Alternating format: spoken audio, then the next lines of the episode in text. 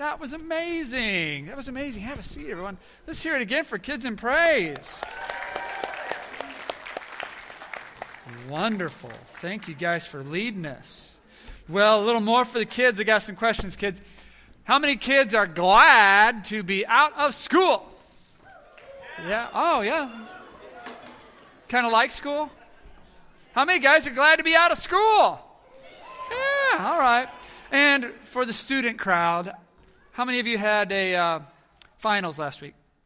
Anybody have finals last week? How many of you had an English final last week?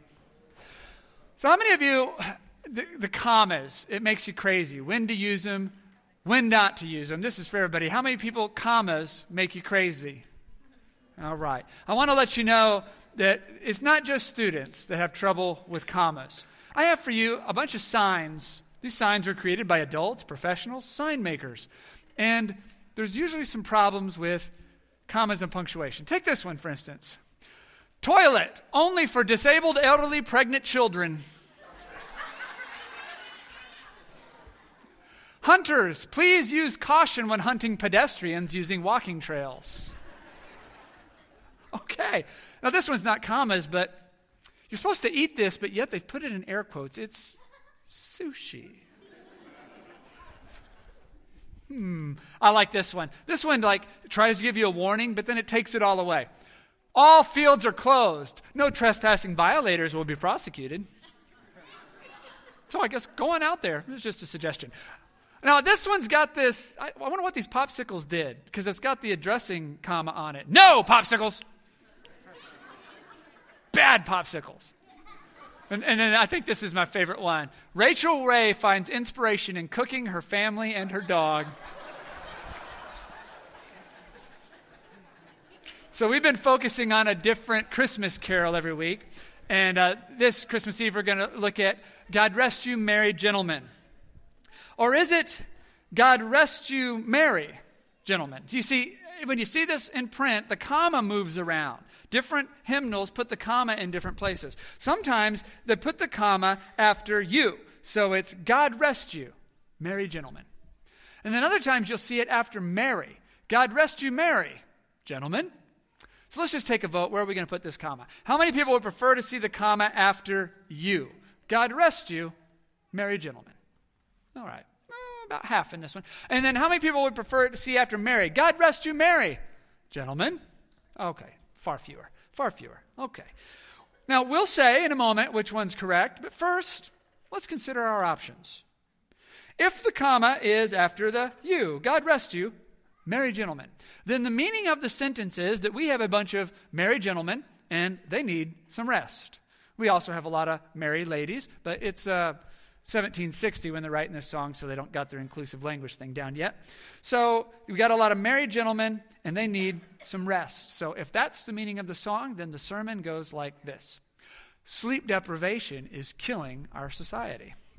Scientists, doctors, they're all telling us that we need to get some sleep. Sleep has been linked to anxiety, to depression. Sleep has been linked to diseases of all kinds, up to and including certain kinds of cancer.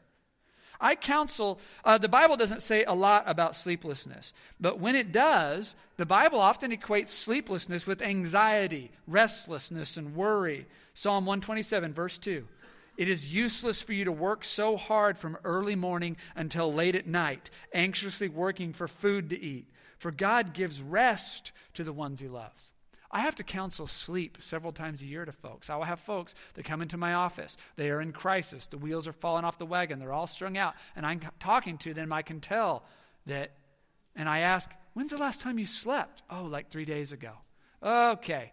I'm like, you have got to treat yourself like a human being. You've got to eat food, you've got to drink water, and you've got to get some sleep. And then come back next week because right now I can't open the scriptures to you. I can't pray with you. I can't talk with you because you're frazzled.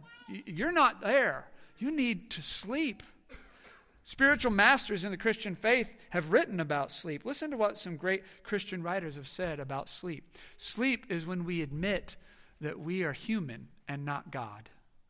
Sleep is when we admit that we need rest. We are not infinite.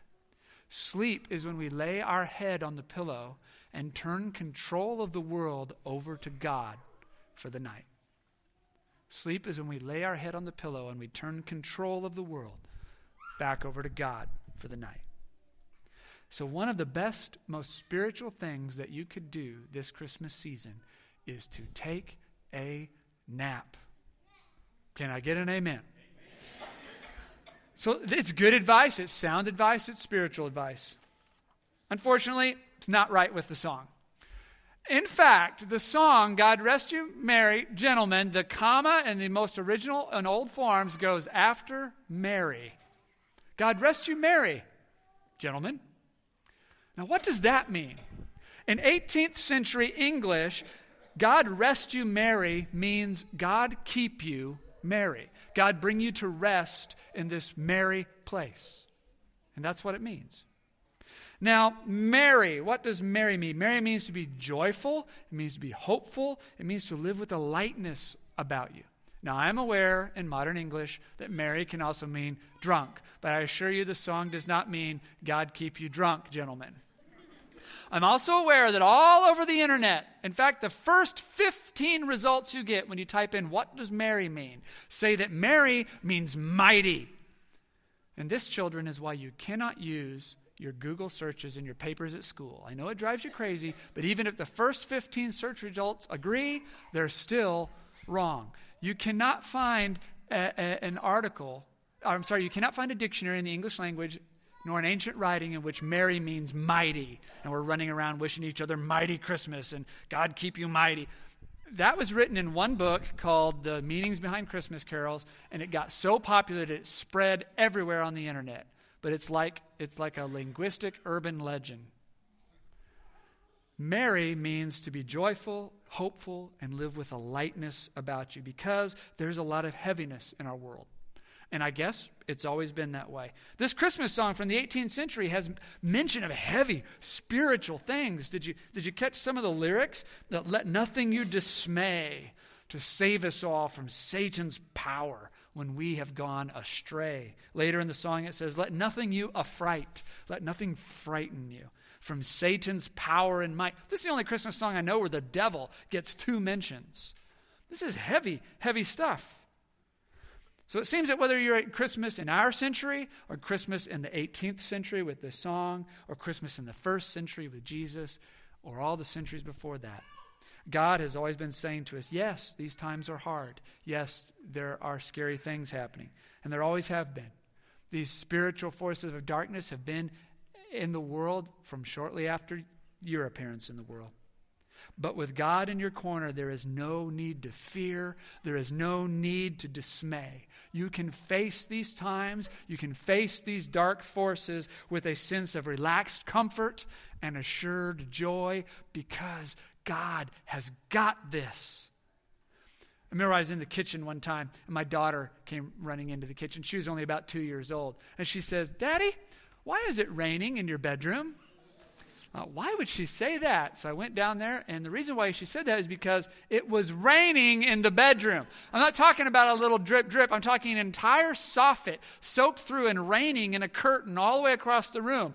I'm like, what is this? I run outside, there's nothing falling. It's snowy, it's cold, the sun's starting to shine, but there's not even rain coming out of the gutters. There's no pipes in the ceiling above my bedroom. I have no idea what's happening. So, because I'm so handy, I do what I always do in these times call my father in law. I'm like, Bob, it's raining in my bedroom. And without asking any clarifying questions, without having to think about it, he said, There's an ice dam formed in your gutters. The sun's shining on your roof, the water's running down. It's underneath that ice. You can't see it, but there's nowhere for it to go because your gutters are frozen solid, so it's backing up into the soffit. I'm on my way. And even though all I could do is stand there for 10 minutes watching it rain in my bedroom, because somebody was coming who knew what to do, I had comfort. So we get out there and he says, okay, what you got to do is you got to get up there and you've got to drill holes in the bottom of the aluminum gutter to let the water out. I'm like, awesome. I am, I am so afraid of heights. So I am that worthless son in law that you do not want your daughter to bring home. So he calls up there. In fact, he calls my dad. Surely two old men equal one young man. who's worthless. So they get up there and they got their one inch drill bits and they're drilling through the bottom of my aluminum gutters. And every time they punch a hole, water comes shooting out under pressure. And when they get about eight holes in the gutter, it stops raining in the bedroom. Of course, now I got a rain gutter that has eight one inch holes. It's not going to hold water. And they're like, mm, we'll fix it in the spring. They're out of there. First thing in the spring, a hailstorm comes and pulverizes the roof. So I have the insurance adjuster out, and he's like, Yeah, your roof is, is cremated. You're getting a new roof. He said, But you also have some amazing hail damage to your rain gutters. he thought these perfectly round one inch holes were caused by hail. I'm like, Dude, that was a meteor storm if it's punching through aluminum. But I did not correct him because God's got this. I'm getting a new roof, and I don't have to fix the rain gutters. God is like that when it's raining in our lives and we don't know what's causing it, He knows and He shows up. And that's the whole meaning of the Christmas story. When we look in that manger, we say, Good, God is on His way, God is showing up. He will know what to do. So, yeah, there's a lot to be afraid of right now. And if all that fear, if that's somehow doing you some good, then I, won't take it from you all the politics stuff going on and all the hate and the bigotry and division in our country and things you may be dealing with in finances and health and, and family troubles. If fear is doing it for you, okay. But do you know what actually helps in my experience? In my experience, what actually helps?